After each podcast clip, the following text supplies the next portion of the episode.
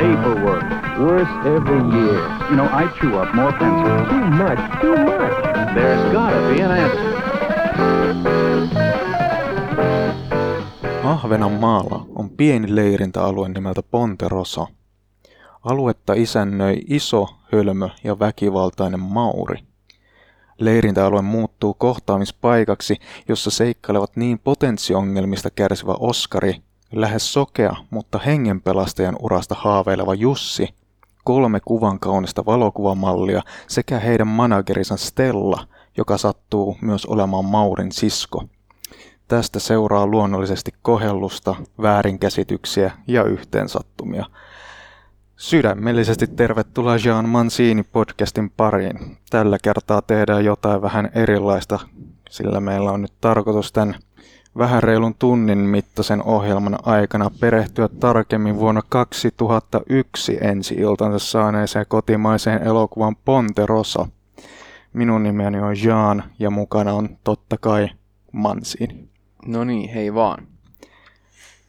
Ensin varmaan pitää juontajakollegalta kysyä, milloin näet ensimmäistä kertaa kyseisen elokuvan.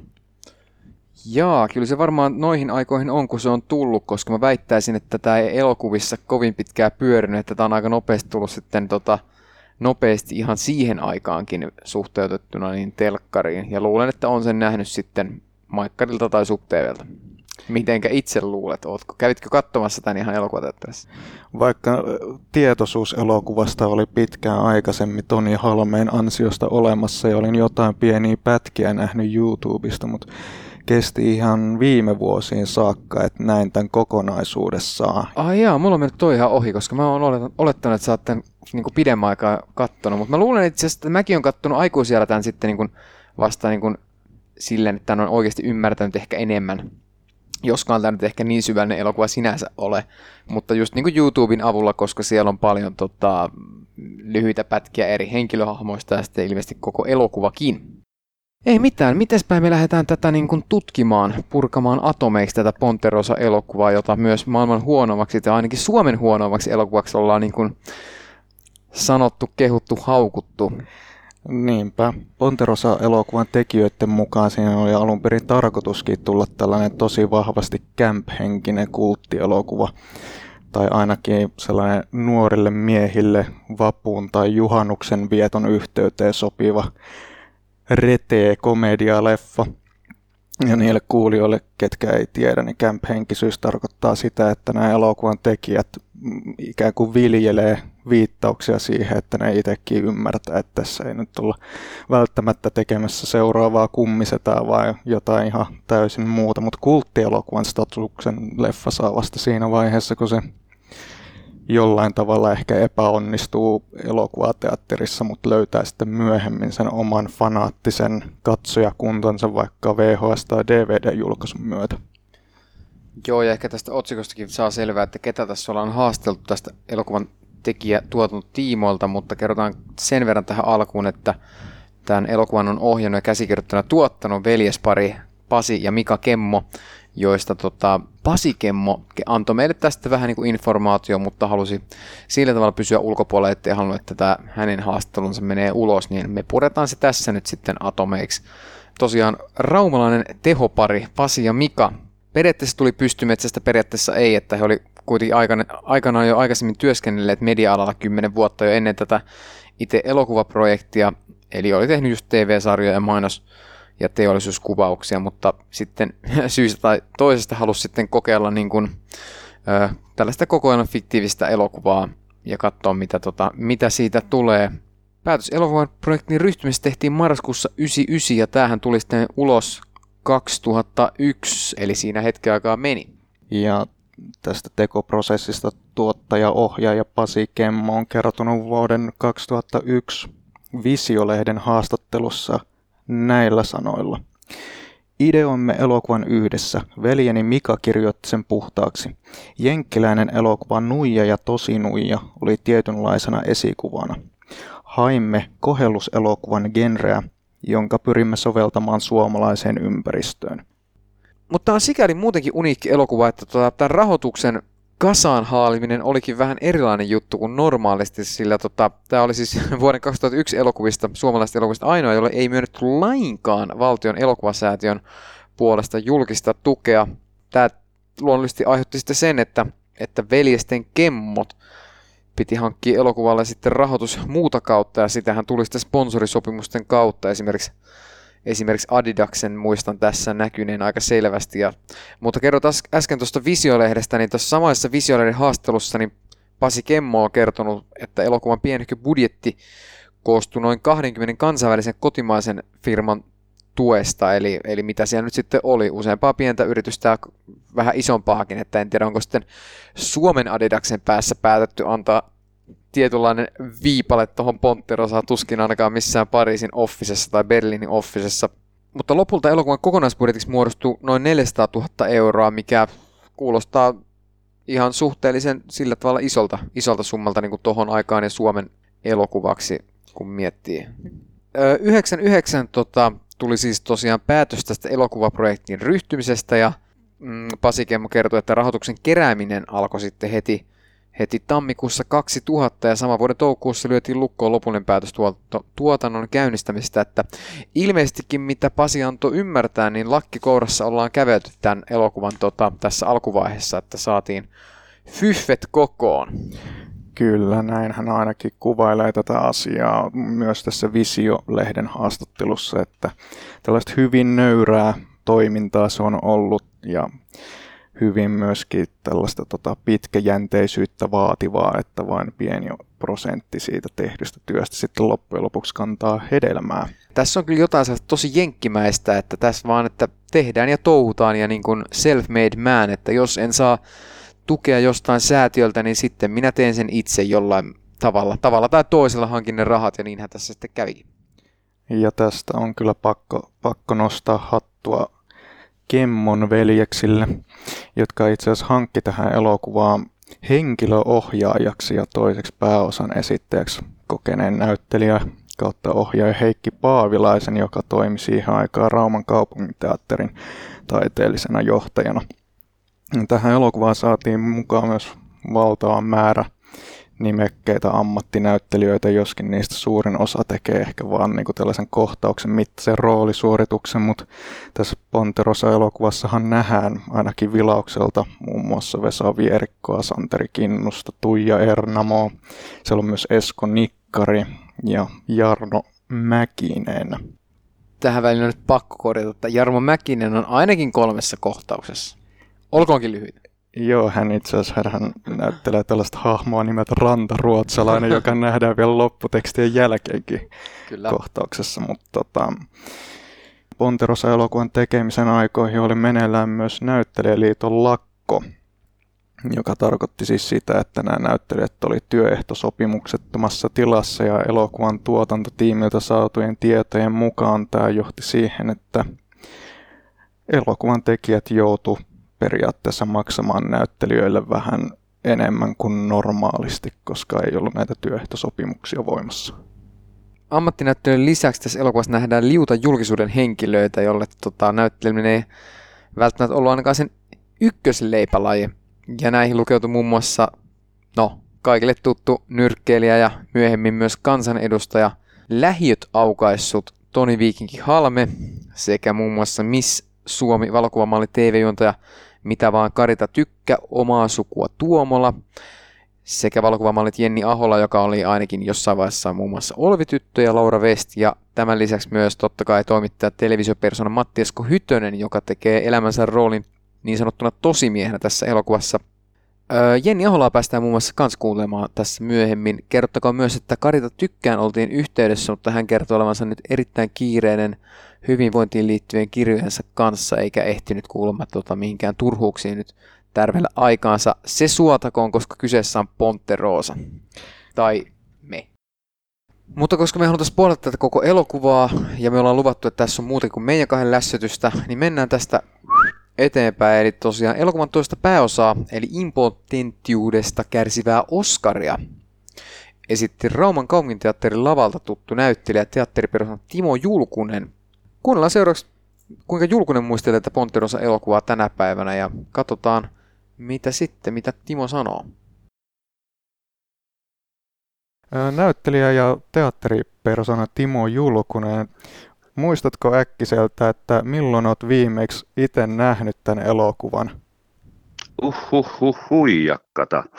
Tuota, sanotaan, että ensinnäkin, että muistanko, niin en muista, mutta puhutaan tietenkin hyvin monesta. Varmaan jotakin täytyy liittyä jonnekin sinne sinne ensi jälkeen, veikkaisin sitten kun se ilmestyi DVDnä, niin, niin tota, niihin aikoihin, koska toi varsinkin just tuommoinen ensi ilta, missä on itse mukana teatterissa katsomassa omaa työtä, niin se on sitten vaikeaa. Näin kauniisti sanottuna, niin se on hyvin vaikea tapaus, että, että jälkeenpäin kun ajattelee illan jälkeen, niin sitä ei muista enää sitä tilannetta, että, että se on ainakin itselle ja monelle muulle kollegalle on kuullut saman, että, että se ei ole ihan just helpommasta päästä aina sitten, sitten tuijottaa itseänsä sieltä isolta valkokankalta. Että kyllä puhutaan sitten joskus siellä 2000, 2005, ei kun hetkinen, se oli 2001, oli ensi illassa, niin jossain siellä varmaan milloin olisi ollut sitten, kun uskalsi katsoa kotona sitten yksin katsoa vähän pimeässä. No niin, no niin. Tota, sana Ponte Rosa tässä elokuvan yhteydessä, niin mitä sinulla tulee ensimmäisenä mieleen? No kyllä, se on niin kuin Bonanza tämmöiselle mun ikäluokalle ainakin, niin, niin mistä se juontaa, ja juontaakin tietenkin sitten nimenä, juontaa tota, ää, juurensa. Silloin tuli tämmöinen jenkkiläinen, aikoinaan tämmöinen jenkkiläinen sarja kuin Bonanza, ja siellä on sellainen maatila. Siitähän se niin kuin on juonnettu, niin kuin tässäkin oli tämmöinen leirintäalue, oli, oli kyseessä sitten, niin, niin tämä on se, mikä itselle tuli mieleen ja, ja tiedän myös taustan, että on tullut tekijöillekin tätä kautta se. Millä tavalla sitten päädyit alun perin tähän elokuvan mukaan näyttelijäksi? No joo, se on tota, Mika ja Pasi Kemmo, niin he on juuret Raumaa, he on sitten Helsinki siunaantuneet sitten tekemään tota, juttuja ja, ja me ollaan tehty ihan nuoruudessa jo tehty aikoinaan. Me on siis tehty, kuvattu paikallisiin formaatteihin tänne kaikkiin tehty, tota, tehty tämmöisiä omia komediajuttuja ja monennäköisiä juttuja on tehty yhdessä. Meillä oli sellainen historia jo ikään kuin semmoinen, niin kuin, oli paljon myös kaikkia muita tehtiin siihen aikaan tosi mies juttuja ja, ja monta juttua, trailereita kuvattiin silloin ja mä olin sitten yleensä niissä aina mukana sitten myös niissä trailereissa, kun tehtiin erilaisia ehdotuksia erilaisiin tahoille, että tämmöistä ohjelmaa voisi olla, mutta eh, ehkä pojat oli silloin vähän aikansa edellä, että nykyään niitä just samanlaisia, mitä silloin tarjottiin, niin tehdään paljon. On, on tämmöistä sarjaa, mitä tehdään, mutta, mutta tätä kautta lähinnä sitten, että siinä oli hieman myös, myös oli tämmöistä, että tunnettiin toisemme, eikä mitään ihan vähäkään. Selvisikö sinulle ja muille näyttelijöille missään vaiheessa näiden Kemmon veljesten se syvempi visio tästä elokuvasta ja se päämäärä, mitä tällä tavoiteltiin? Joo, kyllä se, kyllä se tota, aukesi siinä, että itse asiassa se oli kyllä niin kuin aikoinaan jo lukiessa juttu, niin tota, aukesi kyllä itselle siinä mielessä aika, aika hyvin. Ja, ja varmaan Hebellekin, Paavilaisen Heikille, mikä kanssa siinä yhdessä touhuiltiin, niin oli se, semmoinen, että mikä on, mikä on homman idea. Ja, ja, ja, ja tota, eikä siinä, sehän oli niin kuin vieläkin tykkään kyllä jutusta erittäin paljon, että kyllä se, niin kuin, se minun e, e, sairaaseen normaaliin huumorin tajuni upposi oikein, oikein hienosti tämä tarina, että, että, että ei niin kuin siinä mielessä ei ollut mitään. Oliko siinä niin kuin alun perin tarkoitus lähteä hakemaan tällaista, niin kuin, mitä nykyisin voisi kutsua ehkä camp-tyyliseksi hengeksi oleviksi Joo, mä veikkaan, että siinä on niin kuin, osittain oli tämmöinen mukana, että, mutta sitähän se vasta muotoutui oikeastaan. Sitten niin kuin, sen jälkeen muotoutui tämä niin kuin, tavallaan sitten, kun sitä ruvetaan esittämään, kriitikothan lyttäisi sen sopivasti ja rupesi sitten ponnahtelemaan sieltä sun täältä tota, rupesi tulemaan taas sillä tavalla, että sehän rupesi nousemaan sieltä. Ja se on koko ajan vieläkin tässä huulilla tämä pyöri, että että, että sittenhän sieltä tuli semmoisia niin ryhmiä, mihin mä oon törmännyt vaikka niin kuin Raumalla huoltoasemalla tässä pari-kolme vuotta sitten. Eräs tota, henkilö koputti selkeä ja kysyi, että olemme Oskari, ja mä että en ole, että kyllä mä oon Timo Julkunen, ja sanoi, että joo, että ei kun ootko ollut semmoisessa näytelmässä kuin Ponterossa Oskari, mä että joo, kyllä. Ja sanoi, että tota, että hei, voitko, että hän on Kotkassa, niin voitko laittaa tuohon kuittiin niin terveiset ja nimmarin tuohon, että heillä on semmoinen semmoinen miesryhmä, mikä kerran vuodessa kokoontuu pari 30 henkeä, juovat olutta ja katsovat aina Pontarosan, että se on heidän traditio. Ja tämmöisiä niin on tullut vastaan enemmänkin sitten tullut, että viikko sitten oli juontamassa festareita ja, ja tota, festareilta sitten yksi nainen, tämmöinen sanotaan 30 alle 30, niin, niin tota, viittasi luokseen sitten siinä aidan luokse ja sanoi, että hei, voiko sanoa tämmöisen repliikin, että millä se väärsi mua nokasta, hohtimilla vai? Ja mä sitten toistin se repliikin sillä, mutta mulla ei mitään hajua, että mikä tämä on. Ja mä ajattelin, että toi varmaan niin kuin, tota, nyt sekoittaa mut johonkin muuhun. Ja, ja sitten toistin kyllä se repliikin ja hän oli kauhean tyytyväinen, ja, mutta ei paljastanut sen enempää sitten, että mikä tämä, ja mulla pyöri päässä, että mikä tämä on mikä tämä on. Sitten se oli viimeinen juonto.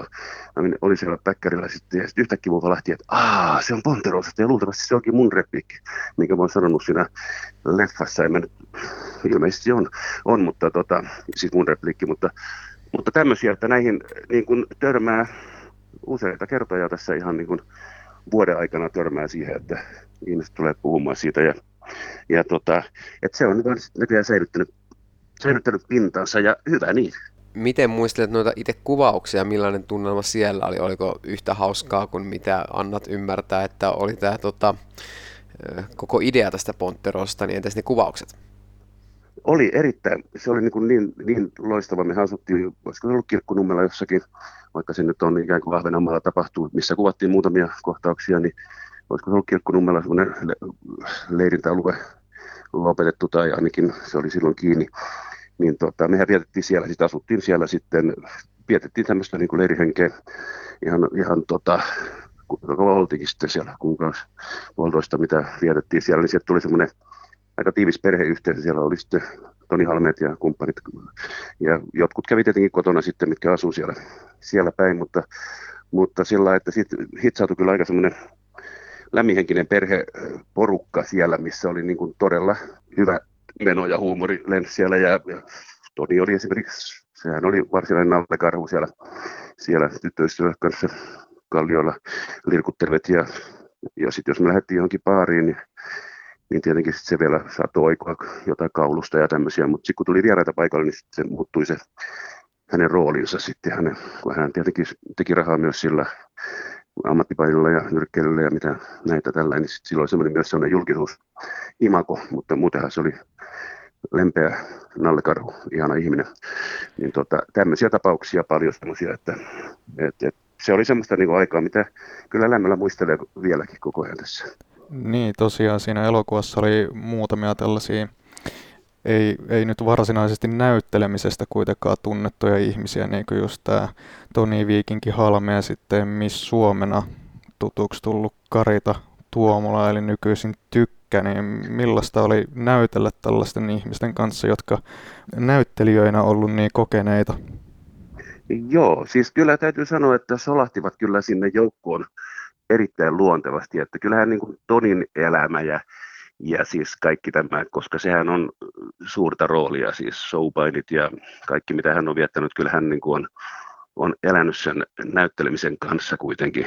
Ja tavallaan se riittää, kun hän oli se, se oma itsensä, mitä hän näytteli niin kuin ikään kuin siinä julkisuuskuvassa, niin, niin sehän on se, mitä ihmiset haluavat, että ei hän tavallaan olisi odottanutkaan, että se olisi esittänyt oikein mitään, mitään muuta siinä, että et, roolihan se oli Tonillakin sitten se, mikä oli se, se niin kuin tavallaan se, se kova, kova, kova miehen ja semmoinen, että kyllä hänellä oli se oma pehmeä normaali puolensa ja semmoinen, semmoinen inhimillinen ja kaikin puolin hyvä tyyppi. Mutta siis, ja sama Tuomala, Tuomala niin tota, kyllähän kuitenkin on tottunut siis tämmöiset ihmiset, mitkä ovat esillä ja esiintyvät ja ö, pitävät tiettyä roolia, niin, niin ei, ei se kuitenkaan ole ihan pysty metsästä näpättyä, että et mun mielestä toimivat kyllä niin kuin loistavasti. No miten sitten ohjat Mika ja Pasi Kemmo, kuinka he suoriutuvat sun nähdäksesi tästä koko projektista?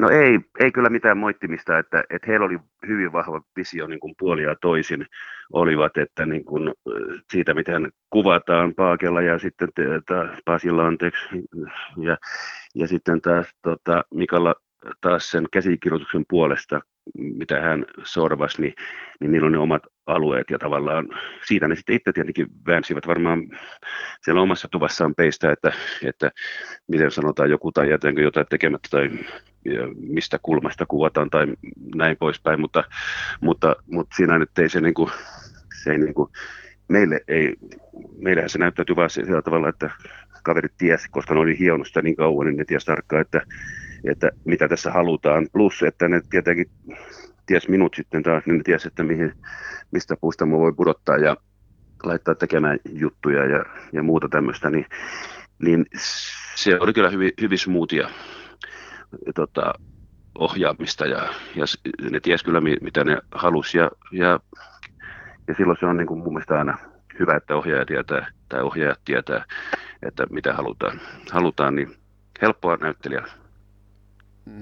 No miten yleisesti ymmärrätkö tätä kritiikkiä ja naljailua, mitä tämä elokuva on saanut osakseen, jonka periaatteessa vuoksi tästä on sitten tullut kuitenkin kulttiklassikko? Mm, niin, niin se, on, se on tietenkin, totta kai siinä on se, että jos kymmenen kriitikkoa sanoo, että, että, että tämä on niin kuin paskaa, niin, niin okei, totta kai siihen lähtee myös se, että eihän siellä voi silloin myöskään, niin kuin, ähm, se on vähän niin kuin fingerboardin huumori tavallaan, tavallaan, että on ihmisiä, mitkä äh, sanoo rohkeasti, että mä tykkään ja rikkaan tästä tosi paljon. Sitten on ihmisiä, mitkä, jos joku sanoo, että mä en tykkää, niin sitten, okei, okay, mä en voi itsekään tykätä, että mä voin menettää oman jotenkin tämän oman naamani. Että siinä on myös paljon semmoista peesauksia. Sitten on ihmisiä, mitkä lukee Fingerboardin sarjakuvaa joka ikinen aamu, vaikka sanoo, että ei tykkää.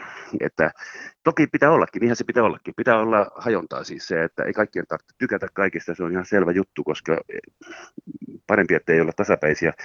Mutta, mutta nythän se huomaa tässä, kun nämä on kummunut sen jälkeen näistä, että ihmiset on jo ruvennut itse, että hei, tämä on ihan parasta. Ja kun mä törmään siihen jatkuvasti tuolla omilla keikoilla tai kul, kul, kulkiessani tuolla ympäri, niin miten ihmiset tulee sitä, että niin kuin, ei, tämä on niin kuin parasta, mitä on ikinä ollut, mä tykkään tästä ihan hulluna ja muuta, niin, ja pyytävät nimmareita siitä, niin, niin se, on, se on, että totta kai saa kritikoida kritisoida ja, ja tota, pitääkin, mutta niinhän se menee loppupeleissä kuitenkin, että äh, niin kuin joku poliitikko on sanonut, että kyllä kansa tietää.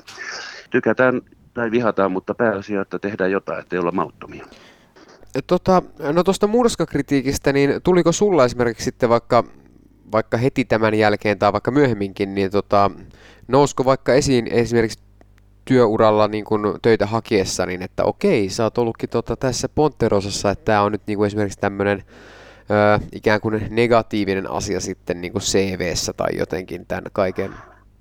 Mm, Joo, ei, ei, ei, siitä ei, niin kuin, ei ollut kyllä puolesta eikä vastaan oikeastaan, niin kuin, koska kyllähän se niin kuin, ammattilaiset näkevät sitten, miten mä toimin siinä, tykkäävät tai ei tykkää. Tai, tai sitten kuitenkin siis ei, niin kuin se ei niin kuin ainakaan vaikuttanut mun mitenkään sillä tavalla, että okei, hei, sä tossa, et pääse tähän duuniin, tai, tai sä oot ollut tossa, pääset tähän duuniin. Että, että kyllä se, niin kuin, se oli hyvin, hyvin neutraalia. Ja kyllähän mä niin kuin CVssä, niin sieltä se löytyy edelleen ja pitääkin löytyä. Ja, ja kyllä mä sitä mainostan ihan samalla tavalla, ihan selkäsuorana, koska mä oon sen puolella ollut aina, niin mä en, en mä sitä linjani on muuttanut miksikään. Jos ei se kelpaa, jos se mun duuni kelpaa sen takia, että mä ollut siinä, niin silloin mun ei kannata siinä jutussa olla. Ja, ja tota, se on sitten ihan ok näin päin. Mä sanon mieluummin näin päin sen, että et, et mä en ole ikinä piilotellut sitä, enkä, Äh, sen takia, että se on saanut joskus murskakritiikin, niin, niin että se vaikuttaisi jotenkin mun elämään, että okei, okay, tämä on mun synkkä puoli, koska se on haukuttu. No. Mä voin ottaa tuolta niin monta näytelmää, mitkä, mitkä on uralla haukuttu. Mä joudusin piilottelemaan tässä joka vuosi jotain, tai ainakin joka toinen vuosi jotain. Kyllä, juttua, kyllä. Mikä, mitä, mistä mä en tykkää itse, tai mistä ei kriitikot tykännyt, tai, tai mitä vaan. Mutta nyt niin kuin vielä summa summarum, elokuva on siis vieläkin hyvä ja seisot sen takana täysin. Ehdo, ehdottomasti, ehdottomasti, että ei se, se, ei se mun mielipiteeni ei muutu siitä, siitä jos sitä ö, kritisoidaan, niin se on kuitenkin se lähtökohta on se, että miten se on purassu minun, kun mä oon lukenut, niin e, en mä rupea muuttamaan kantaa niin sen takia, jos joku sanoo, että, sun, että, että ei, ei niin paljon saa mennä mennä, lähteä virran mukana menemään, että rupeat muuttamaan tota mielipiteitäsi, niin kuin sanottu. Tähän vielä haluan muuten sen verran loppuun tota, noin tämmöisen, mikä tuli ihan tämmöinen hauska juttu sieltä. Me oltiin, oltiin tuota, Veikka Gustafssonin saarella tämän vuorikiipeilijän kuvaamassa ja meillä oli viimeinen kohtaus ja mä ajattelin, että minkä takia sitä säästää viimeiseksi ja se on sellainen kohtaus, missä mä ajan polkupyörällä kalliolta mereen mereen ja, tota, ja sitten sit mä mietin, että minkä takia tämä on viimeinen ja mentiin sinne saarelle ja siellä, siellä on iso kallio, mistä piti ajaa polkupyörällä mereen ja, ja tota, mä olin sanonut, että joo, että se onnistuu, että ei mitään, mä tykkään tehdä tämmöisiä. Sitten kun mä näin sen kallion, mä että ei jumala, tuosta kun pitäisi pamauttaa se alas, kato sitten. Ja oli sanottu, me jätettiin tämä kuva, niin kuin jätettiin viimeiseksi sen takia, kun tässä ei tiedä kuinka tässä käy, kato, että nyt on, se on kuitenkin viimeinen kuva, että että kävi miten kävi, niin se on kuitenkin purkissa tämä filmi. Ja se oli ihan hyvä, että se jätettiin viimeisessä, koska sitten mä puhalsin sen pyörän kanssa sieltä, ja niin en mä sitä pyörästä irti päässyt, niin nehän, tota, kun iskeytyi sinne veteen, niin, niin molemmat metallipedaalit, eli polkimet repäs mun sääret auki tuosta, ja seuraavat kaksi viikkoa linkattiinkin sitten. Että se ei ole välttämättä se kuvaus onnistunutkaan, jos se olisi ollut ensimmäinen kuva tai edes siellä välissä.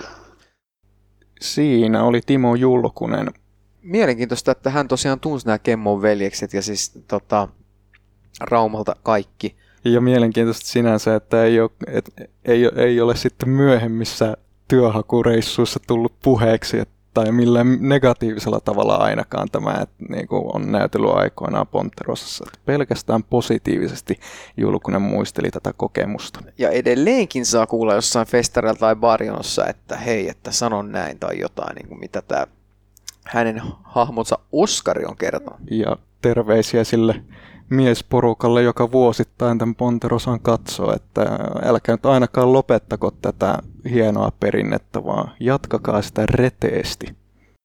Nämä elokuvan tapahtumathan sijoittuu siis suurimmaksi osaksi tällaiseen Maarianhaminassa sijaitsevaan kuvitteelliseen Ponterosa-nimiseen lomakylään. Ja vaikka tätä leffaa kuvattiin myöskin siellä Ahvenanmaalla ja tietysti myös sinne menteessä ja poistultaessa Linen laivalla, niin suurin osa näistä lomakylään sijoittuvista kohtauksista kuvattiin ihan täällä Manner-Suomen puolella.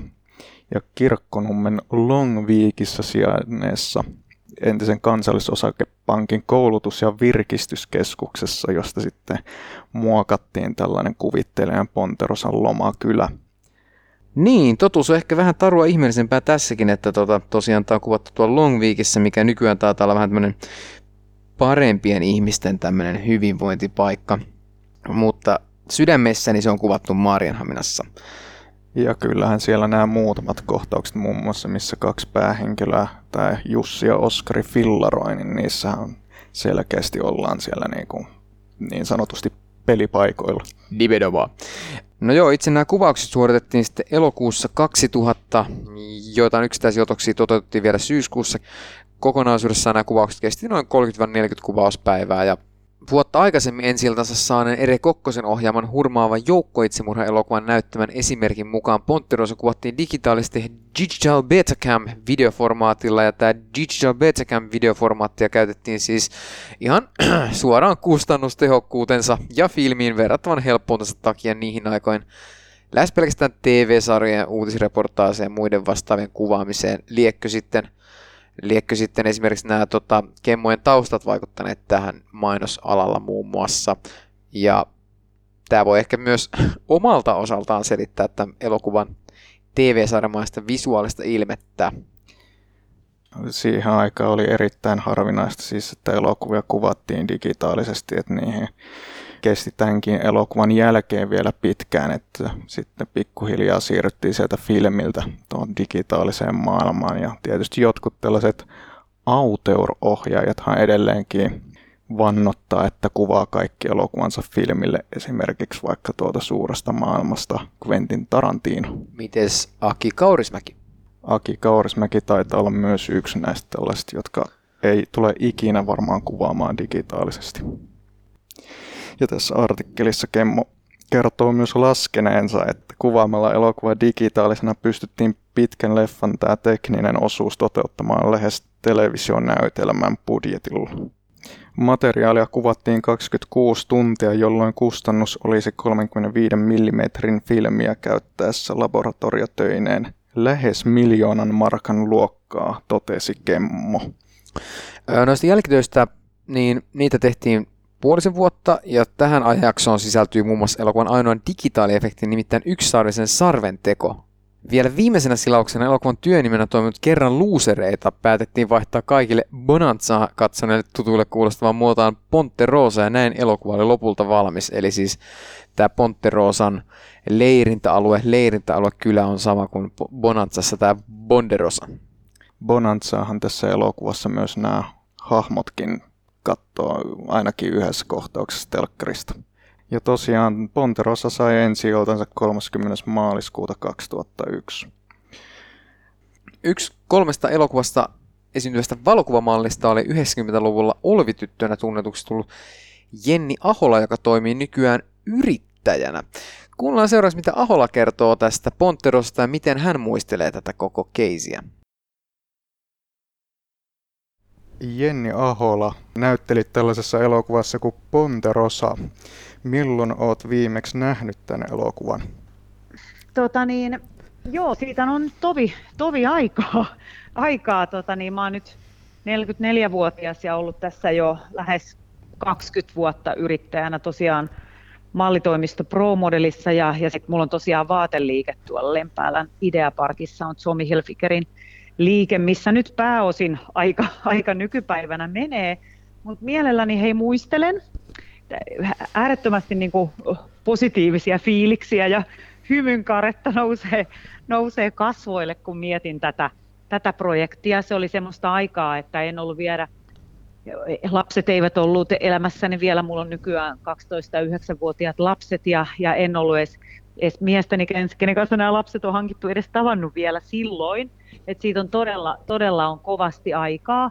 Et se kuuluu vähän semmoiseen niin villiin ja vapaaseen nuoruuteen, jolloin pitää, pitää tota niin, elää kovaa ja, ja hankkia erilaisia kokemuksia ja, ja kokeilla siipiä vähän siellä sun täällä, että saa sitä elämää niin kuin koettua ja vähän sitä fiilistä, että mihin, mihin päin sä niin lähdet suuntaan sitä, sitä, sitä tota niin, omaa elämää. Ja, ja, ja ennen kaikkea, kun meillä on kaikilla tämä yksi rundi, ei ole enempää tällä tietoa, niin, niin jotenkin mä oon aina elänyt elämääni vähän niin, että, että aika monia asioita on ihana kokeilla.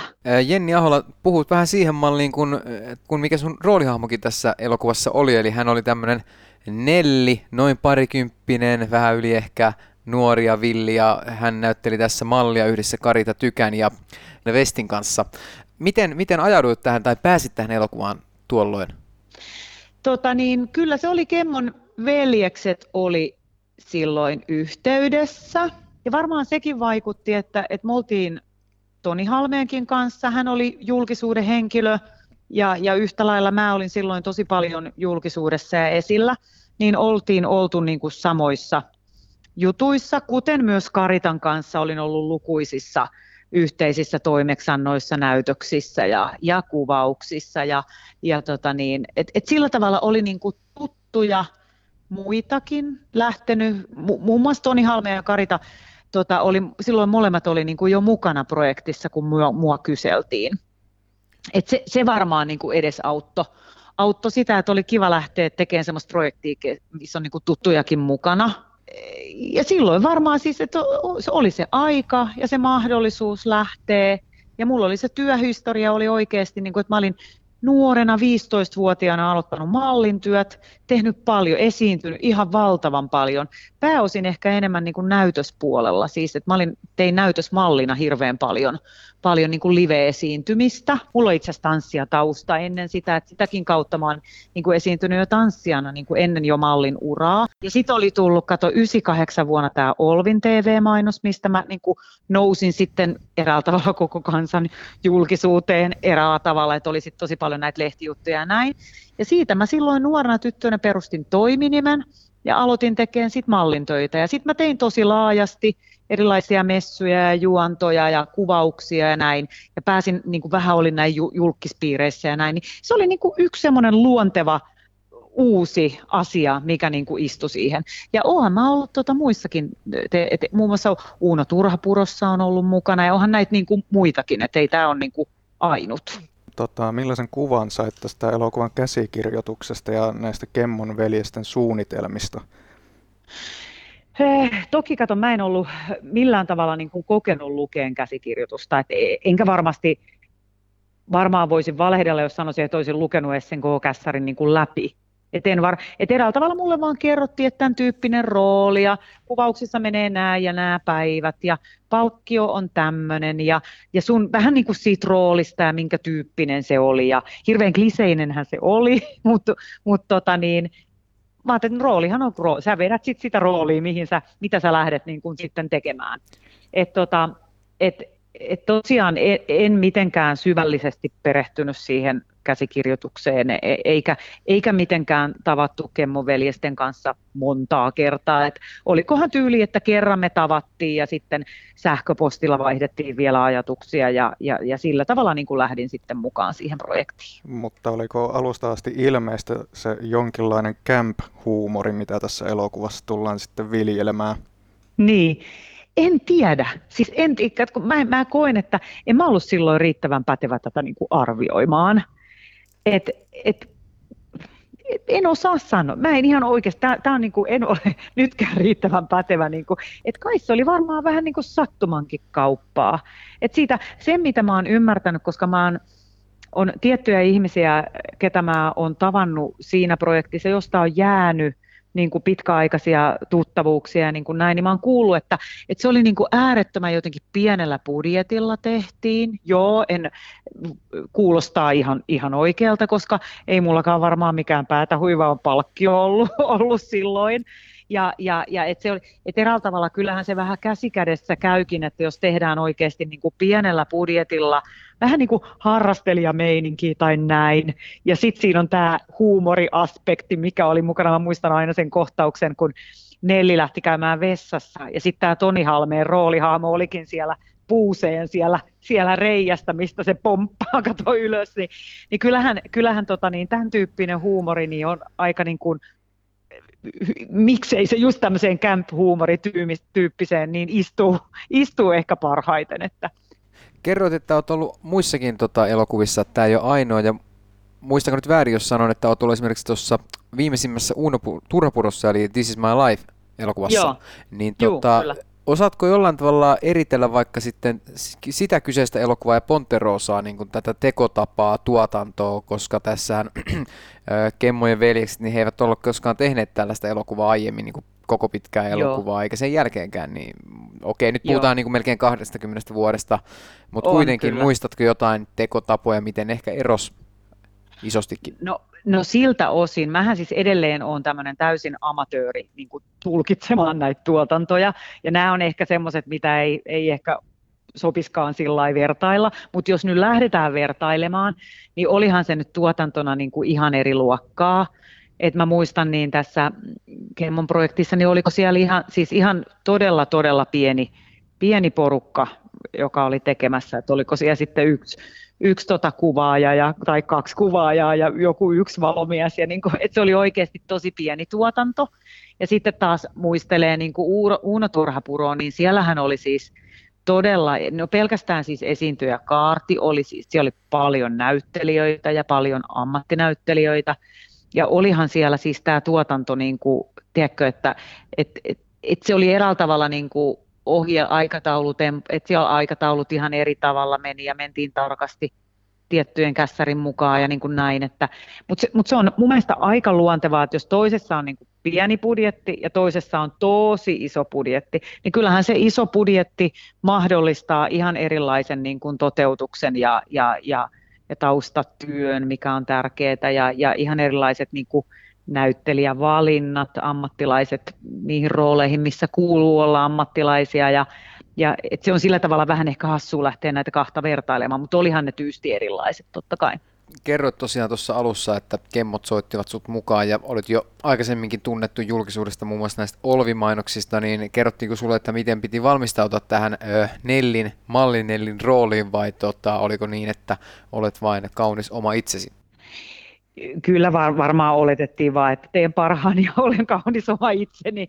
E, en usko, että, että mulla oli semmoisia vaateita, kun kuitenkin tämä nyt oli tämmöinen niin kuin amatöörin tekemä rooli, tai että, että tietoisesti valittiin amatööri siihen rooliin, ei haettu edes ammattinäyttelijää, niin silloin luulen näin, että ei voi olla sen kummallisempia odotuksiakaan, että mä muistan, että en mä niihin kauheasti, että sen verran, että mä nyt niin kuin noin repliikkini luin aina, että, että totta kai siis kässäriä luin omalta osaltani, ja, ja sitten ne omat repliikit, ja sitten tietysti juuri ennen siellä, että niitä repliikkejä siinä opetellaan niin kuin edellisenä iltana, edellisenä päivänä, ja aamulla käydään niitä läpi ja niin kuin näin, että et en usko, että siinä nyt oli sen suurempia niin kuin odotuksia mun osalta sitten.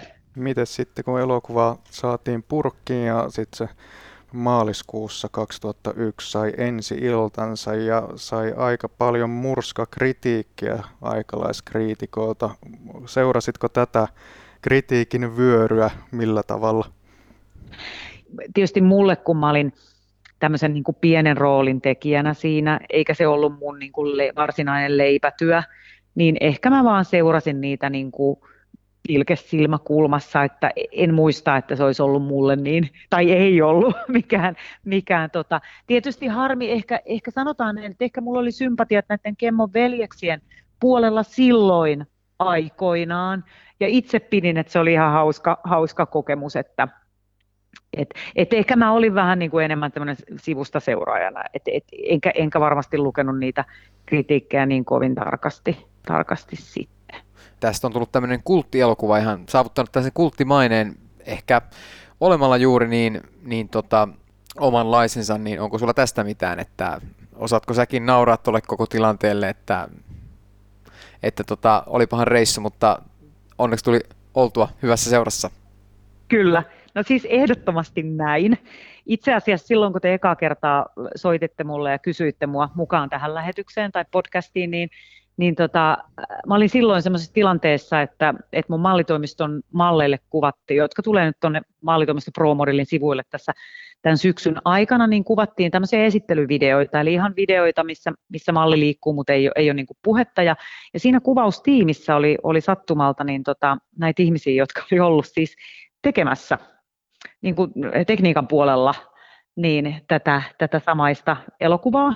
Ja, ja tämähän oli meille niin kuin valtava ilon ja naurun ja, ja ilakoinnin aihe sit siellä itse kuvauksissa, että me naurettiin ihan siis aivan niin kuin silmät, me niin kuin vedet silmissä naurettiin tälle ja, ja, ja sille, tiedätkö, sille nuoruuden ajalle, kuinka, kuinka ihanaa on ollut tehdä niin kuin erilaisia asioita ja hullutella, ja kaikki ei tarvitse mennä täydellisesti maaliin, että, että enemmän mä koen, että mieluummin niin kuin tekee silläkin pelolla, että epäonnistuu jossain, kuin se, että jättää tekemättä niin, niin mä en halunnut koskaan elämääni elää tällä tavalla. Ja, ja se on niin kuin ehdottomasti tämmöinen, että osaan hyvin suhtautua tähän asiaan huumorilla ja muistelen sitä suurella lämmöllä. Miten sä näet sitten, että menisikö tällainen elokuva nykypäivänä taas läpi, kun Ponte Rosa esimerkiksi tässä on aika, esimerkiksi sinun ja Karita Tykän ja tämän kolmannen niin hahmot oli aika tällaisia objekteja tässä, että teidän piti olla vaan kauniita ja niin, en tiedä. Nyt kun on tämä Me Too ollut niin vahvana, mutta että tietysti tämmöistä on ollut siis kautta historian, että naista, naisen seksuaalisuutta ja vartaloa ja, ja olemusta on, on, niin kuin, on pidetty objektina. Et tota, mä niin kuin ehkä naisena voisin sanoa, että, että toivoisin, että miehiäkin välillä pidetään, ja kyllähän miehiäkin nik nik, niin pidetään objektina. Ja mun mielestä se on, mä osaan suhtautua siihen asiaan niin kuin huumorilla, mutta totta kai ymmärrän myös sellaiset ihmiset, jotka tarkasti on tämän Me Too niin kuin ajatuksen takana, eivätkä halua nähdä, että naista esineellistetään.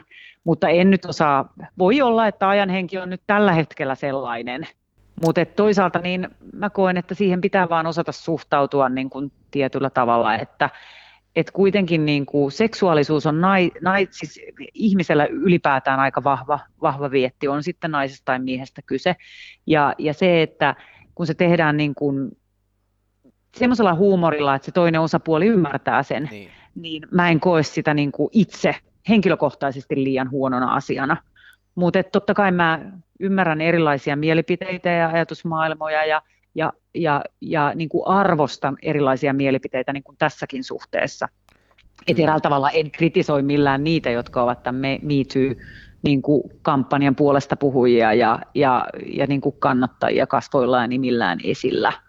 Et, et, et meillä kaikilla on se sananvapaus ja oikeus käyttää niin kuin sitä sananvapautta, että et, tota niin, et, et en, en, tiedä, en tiedä, niin vaikea, vaikea nyt mennä siis kyllä, kyllä. sanoa, että voisiko tämä olla sitten semmoinen, joka torpattaisiin pelkästään siitä, että tässä on tätä naisen esineellistämistä.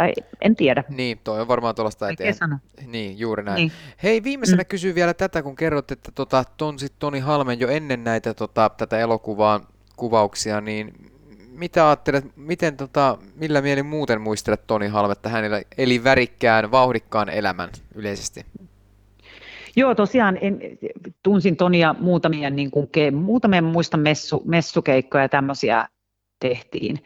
Et se on tietysti, ei näille ihmiskohtalolle mitään niin kuin voi, että, että se on harmi, koska hän vaikutti ihan hyväsydämiseltä, hyvältä ihmiseltä, että, että se, on, se on harmittavaa, että sitten eräällä tavalla tietyt asiat lähtee niin kuin käsistä, eikä ole enää ihmisen itse niin kuin kontrollissa, että, että se on, suru, hänen kohtalonsa on äärettömän surullinen, mutta että muistelen häntä kyllä lämmöllä ja, ja tota niin, mutta tätähän tämä elämä on. On paljon asioita, mihin me ei voida vaikuttaa ja, ja tota niin, se, että jos meille joillekin tulee jotain sairautta tai, tai mitä tahansa, niin, niin tämä on tätä elämän korttipeliä, mikä on vaan niin kuin hyväksyttävää, että, että joilla, jo, joilla on vaan niin kuin, se päättyy huonosti ja se on, harmi, että hänellä, hänellä tämä elämä päättyi näin, näin hurjan huonosti, että pidin hänestä ihmisenä sen, sen mitä, mitä tunsin häntä, että on hyvät muistot hänestä kyllä. Siinä kuultiin Jenni Aholan muistelua tästä aiheesta. Tämä elokuvan, tämä teatterissa nähnyt yleisömäärä jäi vähän vaisuksi ja Visiolehden haastattelussa tämä Pasi Kemmo kertoi, että hän olisi ollut tyytyväinen 50 000 katsojaan. No, ei, ei tullut ihan 50 000, sillä Ponterossa sai katsojia vaan vähän reilu 2500. Suomen elokuvasäätiön listauksen mukaan ainoastaan Sakari Kirjavaisen ohjaama Ken Tuulta pyytää elokuva, jossa oli pääosissa Taisto Reimoluoto ja Anna-Maja Valonen, niin se sai samana vuonna vähemmän katsojia kuin Ponterosa, siis pitkistä fiktiivisistä elokuvista. Joo, kyllähän on niin kuin suomalaisen elokuvan ystävänä on aika surullisia lukuja, kun miettii, että tuohon aikaan ei kuitenkaan luonnollisesti ollut mitään suoratoistopalveluita tai, tai tota, muutenkaan, niin, niin tosiaan tämä Ken Tulta pyytää, niin 1375 katsojaa, se on aika, se on aika vähän. Ja, ja mainitakoon nyt tämä Ponterosa, kun tästä tämä oma extra jakso tehdään, niin se tarkka luku oli siis 2552 katsojaa. En tiedä, onko maksaneita vai onko siellä jotain yrityslippuja tai muita, mutta tämä on nyt se määrä, mikä tässä mustaa valkoisella on edessä. Ehkä siihen vaikutti myös se, että tämä elokuva tauttiin ilmestyessään kriitikoiden toimesta jokseenkin maan rakoon, että tota, oikeastaan ainoat positiiviset arviot tästä antoi Muun TV, jota tietenkin oli käyttäessä VHS- ja DVD-julkisuuden kannessa, koska nämä myötämielisiä oli, ja myös alueuutisten kriitikko Päivi Nordberg, joka luonnehti elokuvaan näin. Ensisilmäyksellä saattaisikin vaikuttaa siltä, että kyseessä on seitsemän päivää lehden filmatisointi, mutta väärin. Ponterosan elokuva, jonka voisi näyttää etelän lennolla, mutta vasta paluulennolta. Niin hauskaa kotimainen se on toi oli positiivinen palaute, koska nyt sitten muut on antanut vähän vielä negatiivisempia, täällä muun muassa tällaisia kuin Mikko-Pekka Heikkinen, joka oli kirjoittanut Helsingin Sanomien nyt liitteelle suunnilleen näin.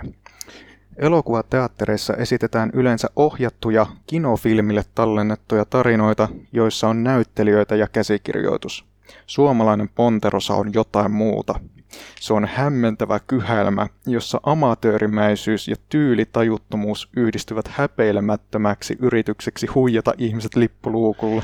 No tossa oli jo vähän selkeämpää, selkeämpää että mitä ei välttämättä tarvitsisi DVD-julkaisuuden kanteen laittaa. Tottahan tuossa on tuo tietynlainen vaikka amatöörimäisyys, että mutta sitten taas toisaalta, jokainen voi mennä itse niinku kerää eka rahat tuohon ja saada tuollainen aikaan. En siis niinku halua halua niin kuin puolustella ikään kuin tota kritiikkiä vastaan, se on varmasti ihan oikeutettu ja näin, mutta että, että onhan se amatöörimäinen siis silleen niin kuin kaikella rakkaudella, että eihän siitä pääse yli eikä ympäri. Ja, ja, ja jollain tavalla tuo viimeinen lause on kyllä ihan hauska, että, että nimenomaan tämä amatöörimäisen tyylitautumus yhdist, yhdistyy häpeilemättömäksi yrityksi huijata ihmiset lippuluukulle, että et meinataanko jotenkin, niin kuin, että, että siinä nyt on luvattu, että näytetään karita siihen aikaan Tuomolla bikineissä ja Toni Halme, että niinku, et, et, et ollaanko niillä sitten yritetty niinku myydä ihmiset sisälle. No. Jos ollaankin, niin se ei hirveän hyvin ole toiminut. Muistetaan tämä 2552 katsoja. Ja jos miettii vaikka tämä luokkakousta, niin onko se nyt periaatteessa niin paljon erilainen, että sinne niin marssitaan tällaisia henkilöitä kuin Sami Hedberg, joka on periaatteessa niin stand-up-komikkona tullut Jaajo Linnanmaa, joka on niin radiopersonana niin tämmöinen tarinankertoja vitsiniskiä, ja sitten Aku Hirviniemi, niin onhan jo sekin mun mielestä tietynlainen statementti, eli niin kuin, että, että jos yhtään tykkäät jostain näistä kolmesta, niin nyt tämä on semmoinen, mitä kannattaa varmasti käydä katsoa. Eikä se huumorin tasokaan ole kovikaan niin kuin eroa hirveästi tästä Ponterosan huumorista. Mm. Voisi kuvitella, että 2001 elokuva Ponterosa ei saanut tätä valtion elokuvasäätiön tukea. En usko, että olisi saanut luokkakokouskaan samaan aikaan ehkä aika on sitten muuttunut, tiedä häntä. No seuraavaksi katsotaan vielä pari, pari kritiikkiä. Saanko lukea tämän seuraavan? Totta kai. Eli Tuomas Värjölä Katson-lehdestä on kirjoittanut jotakuinkin näin. Ponttiroosa on täyttä skeidaa ja tekijät tietävät sen taatusti itsekin. Tärkein kysymys onkin, onko elokuva hauskaa skeidaa? Valitettavasti ei. Tämänkin leffan lähtökohdista olisi voinut syntyä hauskaa ja värikäs seksikomedia suvisessa saaristossa. Sen sijaan hupia revitään pääsessä viinasta, väkivallasta ja suomalaisen miehen surkeudesta.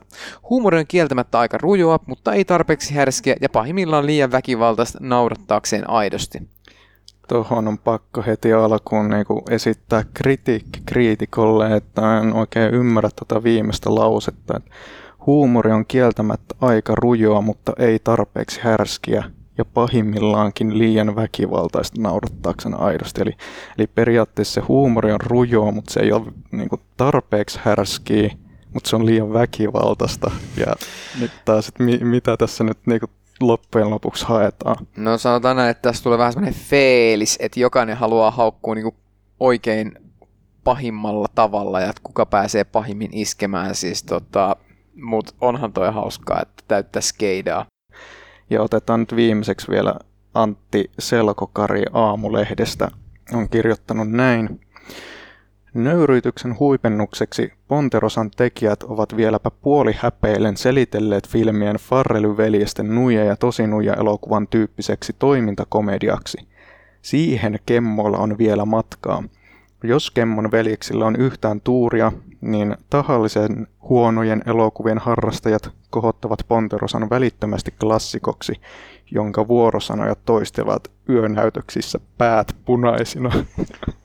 Totakaan mä en ihan ymmärrä, että mitä tämä tarkoittaa nyt tässä yhteydessä tämä päät punaisina, että ollaan niin, no joo.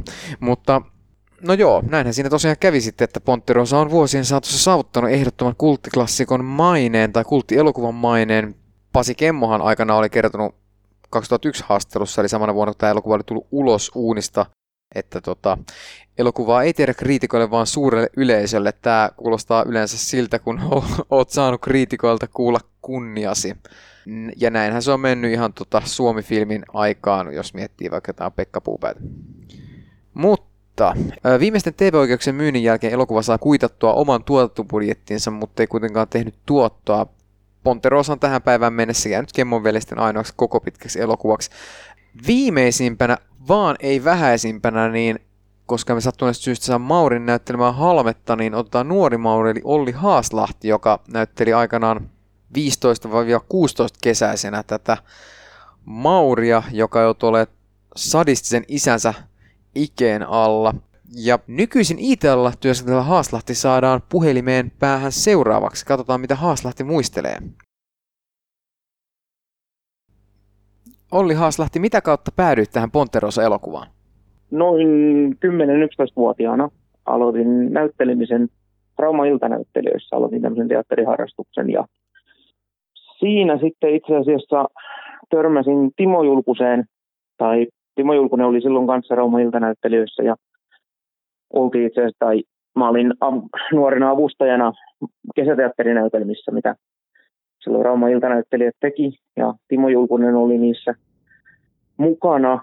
Ja sitten kun Timo päätyi tätä Ponterosaa tekemään ja siihen sitten oli tiedossa, että tarvittiin, tarvittiin näyttelijä tähän Mauri nuorena rooliin, niin Timo, Timo oli sit, Timolla oli minun nimi tiedossa, niin hän sitten oli ehdottanut Pasi Kemmolle ja tiimille, että haastatellaan. Meillä oli myös yksi toinen näyttelijä Raumalta, ketä oli haastattelussa, mutta päätyivät sitten valitsemaan minut siihen rooliin. Sä olit 15 tai 16-vuotias, kun tätä elokuvaa kuvattiin, niin miltä se elokuvan huumori vaikutti silloin?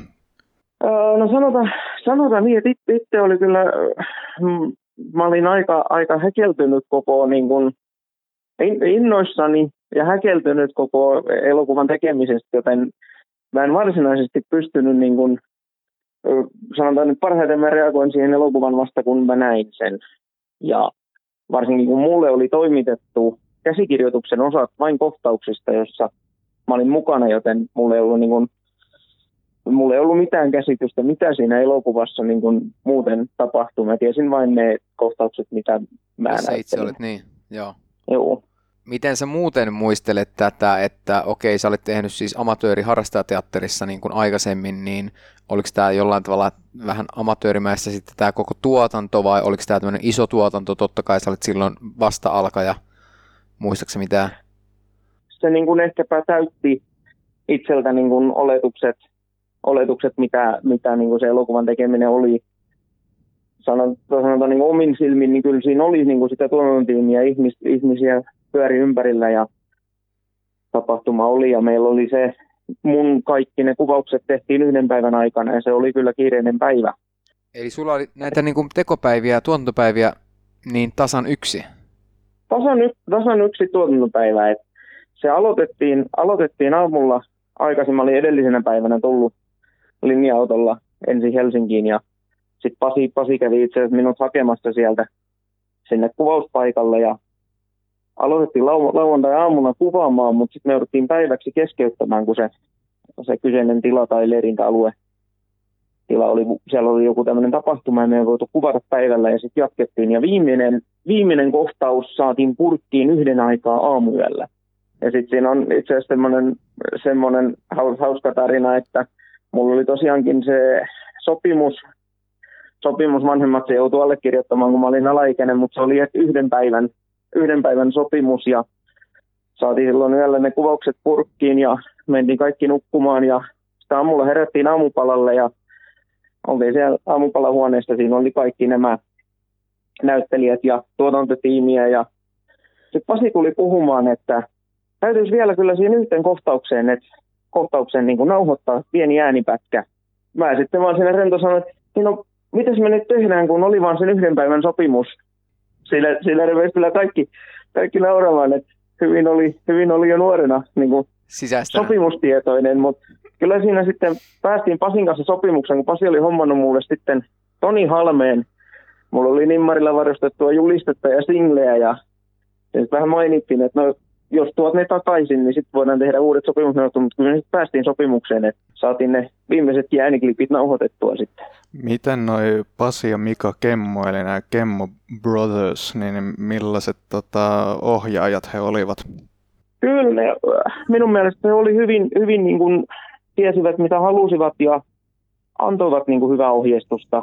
Et tosiaan kun mä en ollut, mä en ollut kuin lukenut ne kohtaukset läpi, niin sitten sit käytiin ja harjoiteltiin ja sitten kuvattiin ja kyllä he niin kuin siihen sit antoivat, antoivat ohjeet että saatiin, niin kuin, saatiin ne kohtaukset purkkiin. Ja sitten varsinkin kun mun oikeastaan kaikki kohtaukset oli tuon Matti Tuomisen kanssa, mikä, mikä on sit, oli niin kuin kokenut näyttelijä ja, ja niin kuin osa, osasi niin kuin itsekin sit sanoa, niin kyllä siinä, niin kuin, kyllä siinä oli niin hyvässä, niin hyvässä opastuksessa ja ohjauksessa, että, että ei siitä ollut huolta.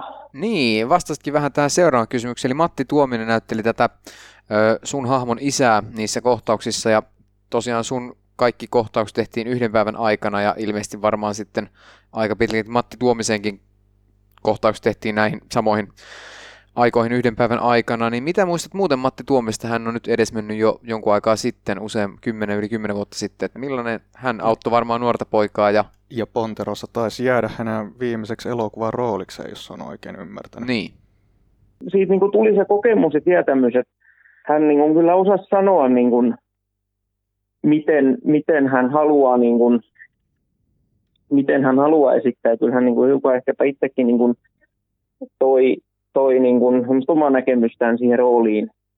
Ja oli, kyllähän niin kuin minullekin sanoi jotain, kun, kun mulla oli annettu jo ohjeet ja mä tein jotain, niin jos mä hiukan poikkesin siitä, niin Matti kyllä huomautti sitä, että tota noin, niin, että miten, miten niin kuin kannattaa tehdä tai miten pitäisi, pitäisi tehdä. Eli kannustiko hän tällaiseen niin kuin improvisointiin vai enemmän, että pysyy ruodussa en, poika? En, en, enemmän, niin kuin, että, että ei ehkäpä nyt lähtisi improvisoimaan, sit varsinkaan kun mitkä ne, mikä se oma näkemys ja ne omat taidot siinä vaiheessa oli, niin, niin kuin se ei välttämättä sit ollut se, mitä siinä haettiin. Sellainenkin, sellainenkin hauska sattumus, että Matti oli tulossa sitten, kun hänenkin kuvaukset tosiaan päättyi silloin sunnuntaina, ja hän oli tulossa Rauman suuntaan. Pääsin hänen kyydillä, hänen kyydillä kotiin. Turku-Helsinki moottoritietä piti ajaa aika kovaa vauhtia, kun piti ehtiä Tammisillan Tammisillan huoltoasemalle vähän ennen Turkua niin katsomaan formulat. Joo, ja kyllä mulla on itse asiassa jäänyt Matista sitten, kyllä hänestä jäänyt ihan hyvät muistot, koska hän oli sitten vuosi tai kaksi vuotta sen jälkeen, niin hän oli meillä Raumalla ohjaamassa kesäteatterinäytelmää, missä mä olin sitten näyttelemässä. Okei. Olen ollut myös hänen ohjauksessa jälkeenpäin. No niin, loistavaa. Miten tota, jos lähdetään vähän näitä muita, muita hahmoja miettimään tai näyttelijöitä, niin totta kai Toni Halmeesta kerroitkin jo, että saat julisteet nimmareilla. Tuohon aikaan Halmehan oli niin kuin varmaan suosituimmillaan kaiken mm. kaikkiaan. Mitä muistat esimerkiksi Toni Halmeesta? Hän, hän, oli, hän oli hyvin tota noin, niin, äh, semmoinen käsitys, mitä, mitä sit nuorella siinä vaiheessa on niin kuin näistä, mitä sit on televisiossa ollut ja uutisuttuja kuullut, niin hän oli niin kuin, ainakin mulle niin kuin todella rento, rauhallinen ja siis todella niin kuin eri, eri, eri kuvan niin kuin sai hänestä.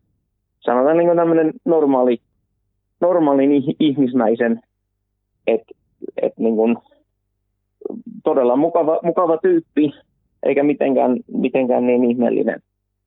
Öö, miten muuten, olit siis tosiaan 15-16 mm, tohon aikaan, niin miten muistat ton ajanjakson esimerkiksi tuon elokuvan jälkeen, kun se elokuva tuli, niin, niin tunnistettiinko sut sitten Rauma aika pieni paikka kuitenkin, niin tunnistettiinko jossain tota, Rauman torin markkisen kupeessa, kupeessa sut, joudutko mahdollisesti jopa kiusatus vaikka, tai olitko sen sijaan sitten Rauman kuningas? Mitä muistat?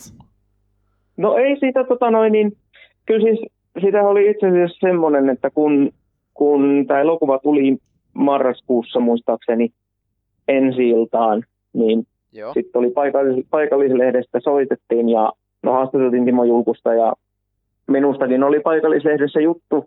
Ja kyllä sitten, kun elokuva oli tullut elokuvateatteriin, niin kyllä koulussa kaikki tiesi ja kyllä sitten niin pientä kuuluisuutta sai.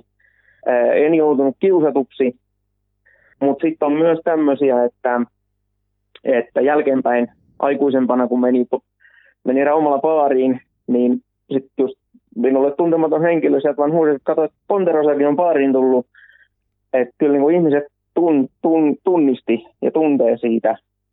Ja viimeisimmäksi on tässä noin, noin kaksi vuotta sitten, olin Turussa, Turussa Pinkinossa menossa elokuvateatteriin, niin kun olin menossa salin sisälle, niin lipun tarkasta yhtäkkiä kysyi, että hei, olitko sinä siinä Ponterosa-elokuvassa? Ja en, en voinut kyllä itse niin ymmärtää, että miten hän pystyi tunnistamaan, mutta...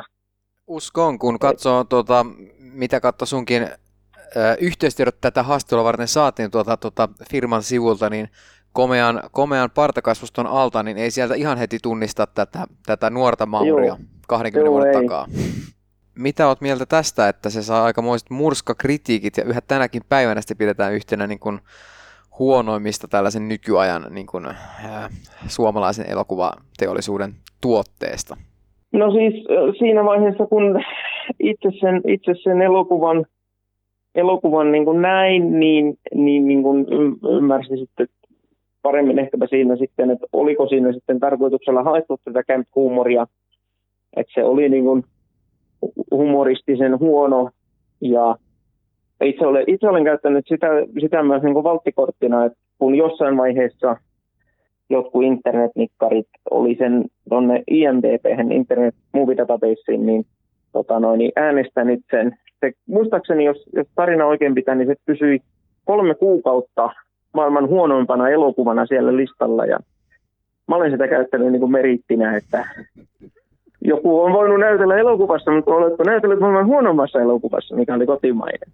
Mutta nyt tähän tällä elokuvalla on vahva, vahva kannattajakunta ja se on todellakin löytänyt sen oman yleisönsä ja saavuttanut sen kulttielokuvan maineen, niin tämä varmasti myöskin lämmittää mieltä. Juu, juu, kyllä. Siis että mulla on muutamia, muutamia yhteenottoja on tullut, että on niinku porukkaa, ketä, ketä niinku sitä säännöllisesti katsoo ja panittaa elokuvaa. Et kyllä se tietysti niinku hyvä, on, hyvä on, että joku, joku siitä on niinku innostunut. No miten tota, tämä sun näyttelijäura, niin se ei sitten tästä juurikaan tainnut eteenpäin sillä tavalla isommin jatkua, että kerroit, että olit ollut harrastajateatterissa tai siinä iltateatterissa ja sitten pääsit vähän niin kuin Timo Julkusen myötävaikutuksella lopulta tuohon Ponteroosaan, niin miten sitten jatkot? No mä olin tosiaan, tosiaan Rauma iltanäyttelijöissä, kerkisi olemaan siinä niin kuin toiminnassa mukana 10-12 vuotta ja meillä tosiaan sitten kävi muutamassa vaiheessa, kävi ammattiteatteriohjaajia ja sitten mulla oli loppuvaiheessa mulla oli ihan kaksi Rauman kaupunginteatterin ammattinäyttelijää, oli meitä niin kuin nuoria näyttelijöitä ohjaamassa ja opastamassa. Ja silloin vähän tuli se, että se ää, aukesi, niin kuin mitä se ammatti, ammattinäyttelijän työ on, että kuinka paljon niin kuin todellisuudessa se on niin kuin fyysistä ja vaatii, niin kuin, vaatii niin kuin näyttelijältä paljon tekeytyä niihin rooleihin. Ja kun niitä rooleja voi olla sit useita samaan aikaan menossa, niin siinä vaiheessa sit se jäi, tai tuli vähän se päätös, että se jää harrastuksen kannalle, ja sitten kun muutin, muutin ammattikorkeakouluopiskeluiden jälkeen Turkuun, niin sitten on oikeastaan täällä niin kuin jäänyt, jäänyt kokonaan. Et nyt, nyt on siirtynyt ehkäpä sitten enemmän sinne lavan toiselle puolelle, että aktiivisesti koittanut käydä sitten teatterissa katsomassa kyllä. Et nautin, nautin siitä edelleen suuresti, mutta ei ole sitten tehtävä niin näyttämön, näyttämön puolelle. Sen verran nyt uskallan kysyä sulta, että tota, rohkenen esittää tällaisen kysymyksen, että muistatko kuinka paljon suunnilleen sait tohon aikaan niin tota palkkaa tästä sun yhden päivän, yhden päivän hommista? Varmaan jotain muutakin pelkästään, kuin pelkästään esimerkiksi Toni Halmeen julisteen nimmarilla. Täällä tota, noin, löytyy, jos lähtee, lähtee tota, noin, niin etsimään raumalaisen paikallislehden uutisarkistoa. Ja sieltä löytyy artikkeli otsikolla Päivätöitä ja tonni plakkariin. Se oli just semmoinen paikallislehden, me oltiin matkalla Helsinkiin silloin ensi niin paikallisen toimittaja piti puhelimessa haastattelun ja sitten seuraavalla viikolla tuli kouluun kesken koulupäivän lehtikuvaajat ja okay. otettiin kuvat, kuvat lehteen ja silloin se oli, niin kuin, silloin se oli koulussa niin kuin, alkoi se kummastelu, että mitä, mitä, mitä, nyt, mitä nyt tapahtuu. Ja sitten kun oli juttu lehdessä, niin sitten sit sitä porukkaa siinä ympärillä pyörikin hetken aikaa ainakin. Niin, aivan varmasti. Muistatko tarkemmin tuosta ensi tilaisuudesta, että millainen, millainen tilaisuus se ylipäätään oli? Se oli kyllä upea, aika niin kuin, no voisi sanoa niin kuin pienimuotoinen, mutta se oli, mä en ollut aikaisemmin käynyt, se järjestettiin Helsingissä tennispalatsista. Mä en ollut siellä aikaisemmin käynyt. En ollut, en ollut, en ollut ikinä ollut niin isossa elokuvateatterisalissa, kun siellä sitten siellä sit oltiin. Ja no, Kemovelekset piti tietysti puheen, puheen alkuun ja sitten katsottiin elokuva ja sen jälkeen siellä oli sitten tämmöinen tilaisuus, missä oli sitten juotavaa minulle tietysti vain, vain niin kivennysvettä limsaa, mutta niin kuin tietysti. aikuisille ja siinä sitten hiukan tietysti pääsi juttelemaan näiden näyttelijöiden kanssa lisää ja keskustelemaan. Oliko tuo ensi ilta no. sitten ensimmäinen kerta, kun näit tämän koko elokuvan, koska sulla Joo, oli... ensi, ensi, ilta, ensi iltatilaisuus siellä Helsingissä oli se, kun mä näin sen elokuvan kokonaisuudessa ja sain niin tietää, että mitä kaikkea siinä on. Ja ylipäätään pääsin näkemään, miten ne minun, ne kohtaukset, missä mä olin, niin mä en niin siinä tuotantovaiheessa nähnyt Niin, niitä, mihin ne minkä näköisiä ne oli. miten ne rakentuu. Mitä mieltä sä olit Joo. siitä elokuvasta niin kun liittyen siihen sun omaan tekemiseen, että oliko se sellainen, mitä odotit vai osasitko oikein odottaa mitään? No kyllä, kyllä siinä vähän tuli semmoinen, semmoinen olo, että, että jos mä olisin nähnyt ne, niin mä olisin ehkäpä halunnut joitain kohtia niin kuin sanoa, että, että, että otetaan, otetaan uusiksi. Että en, en, en välttämättä itse sitä pitänyt, mutta se oli nyt sitten se ohjaajan taiteellinen näkymys ja kyllä siihen on niin kuin tyytynyt nyt. Että Pystytkö yhtään jatkaa tota, että mitkä erityisesti, mitkä kohdat olisi sellaisia, mitä olisi halunnut ottaa uusiksi? Öö, mitä siinä olisi ollut? Se tota noin, niin tämä intianitanssikohtaus Joo. aina, ainakin. Sitten tota noin, niin jotain näitä se lehdenlukumetsästä ja mä en ihan tarkkaan muista, ei, ei niitä monta ollut, mutta sitten on niin kuin, kyllä se niin kuin itse, itsellä on niin kuin näitä suosikkikohtauksia, niin kuin tämä itse, itse niin kuin tykkäsin tästä ideasta, että kun huutaa, huutaa isälle, että ei, ei, älä jaho paskaa ja sit seuraavaksi sitä sitten jauhetaankin. Ja siinä oli Olli Haaslahti. Mielenkiintoista kuulla tämäkin puoli, että on niin, niin nuorena ollut tässä elokuvassa ja periaatteessa vähän niin kuin sokkona näytellyt sille, että ei ole kokonaista kuvaa edes siitä, että mitä tässä ollaan tekemässä. Toi on aika hauska, että tota, olisi kiva tietää, miten sitten vaikka Matti Tuomisen suhteen oli, että saiko hän sitten tietää tämän käsikirjoituksen, että mitä myöhemmät vaiheet pitää sisällään, niin kun, jos miettii kronologisesti tässä elokuvassa. Ja just, että kaikki on, periaatteessa nyt kun miettii, niin sehän käy ihan järkeen, että kaikki on kuvattu niin kuin yhden kuvauspäivän aikana niin kuin hänen osaltaan. Mutta siltikin kuulostaa, että siinä on saanut ää, nuori poika tehdä paljon. Ei nyt siis tän enempää aiota spoilata tätä elokuvan juonta. Kannustetaan tietysti kaikkea etsimään tämä elokuva käsiinsä. No miten, kerro nyt, kun tässä ollaan hirveästi muiden mielipiteitä kerro, kerrottu niin eteenpäin, että mitä mieltä Pasi Kemmu on ollut jälkeenpäin ja mitä mieltä nämä kriitikot, jotka on aika yksimielisiä ollut, niin mitä mieltä he on ollut, niin mitä mieltä sä itse oot tästä elokuvasta? Siis mun mielestä on huikea elokuva ja kaikista parhaitenhan niinku muistiin jää ne sellaiset elokuvat, missä on myös jollain tavalla mielenkiintoinen se tekoprosessi, tai näin mä ainakin ajattelen, että parhaiten on jäänyt mieleen vaikka ilmestyskirja nyt, missä niinku oli kaiken näköisiä vastoinkäymisiä siinä niinku kuvauksissa, ja siellä niinku Oli, oli Martin Sheenin pari hulluuskohtausta. oli sydänkohtaus myöskin ja oli, oli kaiken näköisiä muita tällaisia ongelmia. Kummisetä esimerkiksi on toinen tällainen ja näissä kahdessa tapauksessa nyt molemmat itse asiassa Francis Ford Coppolalta, mutta näissä tapauksissa tietysti näitä pidetään elokuva maailman merkkiteoksina jollain tavalla. Ponterosasta ei voi sanoa samoin, mutta niinku sitä yhdistää se, että Ponterosassa on tosi mielenkiintoinen tämä taustatarina, että miten tällainen, niinku, jolla ei ollut sinänsä kokemusta elokuva-alasta ollenkaan, pystyy tulemaan pystymetsästä keräämään tämän rahoituksen kasaa ja tekemään tällaisen elokuvan elokuvateatterilevitykseen. Sitten se, että miten se on unohtunut näiden tota, kriitikoiden riekkumisten myötä niin kuin ainakin pariksi vuodeksi varmaan ja lopulta sitten taas löytänyt sen oman yleisönsä ja tullut tähän kultti elokuvan maineeseen. Ja just, että kuinka syvä syy-yhteys noilla kahdella on, että kun se niin kovasti teilattiin, niin just joku on löytänyt niin kuin just ne teilausten takia niin kuin lukenut jostain niin kuin vaikka fyyrymeiltä, että okei, tämä on niin kuin kaikessa paskuudessaan ihan se kaikista paskin, että haluanpa katsoa tämän, että onko siinä ollut jotain tämmöistä. Mun mielestä tämä on ihan hauska tämä niin ajatus siitä jotenkin, että kesä ja saarella ikään kuin, niin kuin tiedätkö, suljetussa alueessa tai jotain. Niin tässä on kyllä aiheita, mutta, mutta mä luulen, että ehkä tämä on ollut hauskempi nauraa yhdessä tälle elokuvalle, kun että yksin tykkäisi katsoa tätä välttämättä. Mutta totta kai nyt kun on jutellut noinkin monen eri ihmisen kanssa tämän elokuvan tiimoilta, niin onhan tuossa ollut tosi jänniä, jänniä juttuja niin kuin tässä, että miten tämä on tehty ja erityisesti just niin kuin kerroit, että veljekset Kemmo täysin sinänsä kuitenkin pystymetsästä elokuvateon suhteen. Että he on sitten niin itse keränneet lakkikourassa nämä rahat tähän. Ehkä Ponterosasta vielä niin kuin pakko sanoa se, että se vähän harmittaa se tekninen toteutus, koska niin kuin, siis mauttomasta niinku paskahuumoristahan nyt ei voi syyttää ketään, että itse ainakin nautin siitä pienissä määrin tosi paljon, mutta niinku kaikista eniten Ponderosaa katsoessa just saattaa häiritä se tekninen toteutus, että se on jotenkin niin sellainen kotielokuvan oloinen niinku kuvaukselta ja valaistukselta suurimmaksi osaksi käsivara kameralla kuvattu, niin että se kamera heiluu vaan koko ajan siellä näyttelijöiden seassa niin kuin vapaana ja muuta tällaista. Että väittäisin, että pienillä tällaisilla teknisillä twiikkauksilla tästä elokuvasta oltaisiin saatu niin kuin huomattavasti vielä niin kuin nautinnollisempi.